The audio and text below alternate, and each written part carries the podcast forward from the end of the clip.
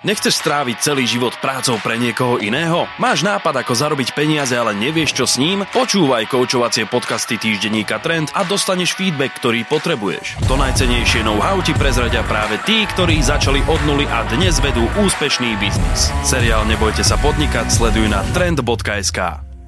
Už Edison zvykol hovoriť, že jeho vynálezy sú výsledkom 1% inšpirácie a 99% triny. Nejaké tie nápady na podnikanie má každý, nie každému sa ale chce odmakať si tých zvyšných 99%. Ak to odrádza aj vás, inšpirujte sa našimi podnikateľmi. Tí dokázali svoje nápady pretvoriť vo fungujúcu firmu, aj keď to zo začiatku nemuselo vôbec vyzerať nádejne. Už som nejaký čas vtedy si privyrábala textiláčinou Čiže som plietla, hačkovala, vyšívala, plstila, niečo som sa s vlnou hrala. A to mi v tom momente pripadalo ako najlepší nápad si niečo rozbehnúť vlastného z domu, kedy nebudem musieť chodiť niekam na 8 hodín, ale budem môcť spokojným svedomím pracovať doma 16 hodín.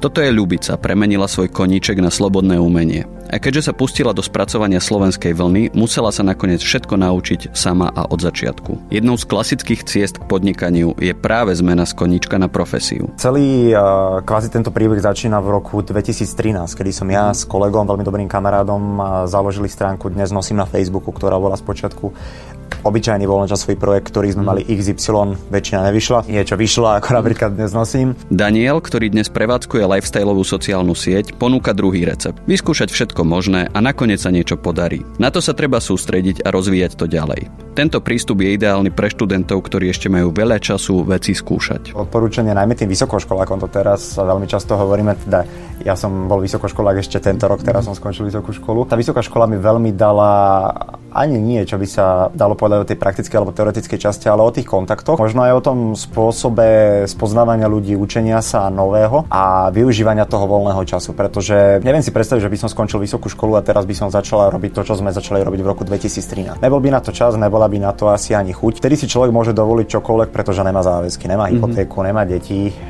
nemá bla bla bla a môže, môže si dovoliť tých failov strašne veľa. A jeden z tých failov nemusí byť fail a keď jeden ten fail vyjde, tak to môže byť veľká vec. Samozrejme, nie každý má luxus voľného času a nulových záväzkov, ale aj v takom prípade sa dá začať podnikať. Akurát treba byť opatrnejší a dôkladnejšie sa pripravovať. Janka, ktorá má úspešnú firmu s ovocnými darčekovými kyticami, dôkladne zvažovala, do čoho sa pustiť. Po rok 2011 mali sme 2,5 ročné babetko na malé dievča a už e, som cítila, že by som sa rada vrátila do práce, ona by už e, mohla ísť do škôlky, tak som začala rozmýšľať, čo ďalej.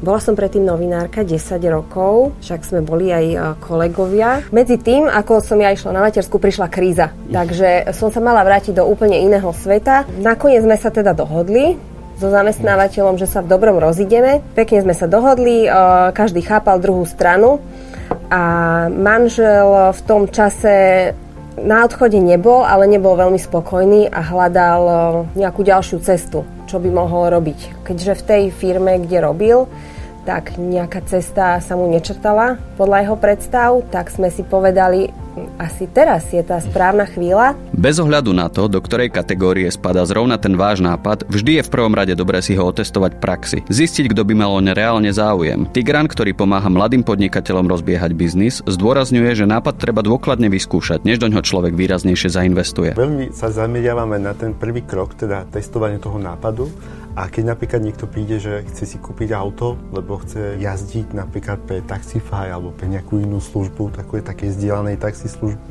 taxi službu, tak hovoríme, že a už ste jazdili?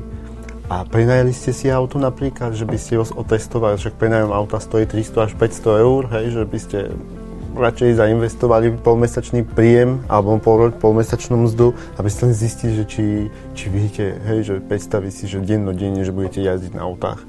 Alebo keď máme človeka, ktorý venuje sa handmade výrobe, hlavne mamičky po materskej a už majú nejaké produkty, ktoré vyrobili doma a teraz chcú nejakým spôsobom predať, ale chcú hlavne zainvestovať do trojtisícového e-shopu, hovoríme, počúvajte, že máte toľko tovaru, aby ste tam dali, že budete len vaše veci tam predávať, budete stíhať toľko toho pre, pre, predávať.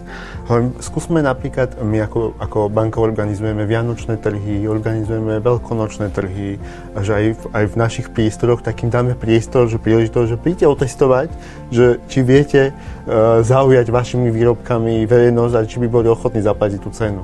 Takže to, na to testovanie kladieme veľký dôraz. Nápad nemusí byť prevratný ani inovatívny. Väčšina podnikateľov nevyrába iPhony ani neprogramuje umelú inteligenciu. Dôležité je, aby vás bavilo to, čo plánujete robiť, pretože vám to minimálne v prvých rokoch zaberie väčšinu času. Veľké množstvo začínajúcich podnikateľov v prvých rokoch končí práve kvôli tomu, že svoje podnikanie postavili na prehnaných očakávaniach. Aby sa vám to nestalo, vypočujte si ďalšiu časť seriálu Nebojte sa podnikať. Viac užitočných informácií pre podnikateľov získate na webovej stránke trend.com Projekt Nebojte sa podnikať podporili Slovak Business Agency a Slovak Telekom.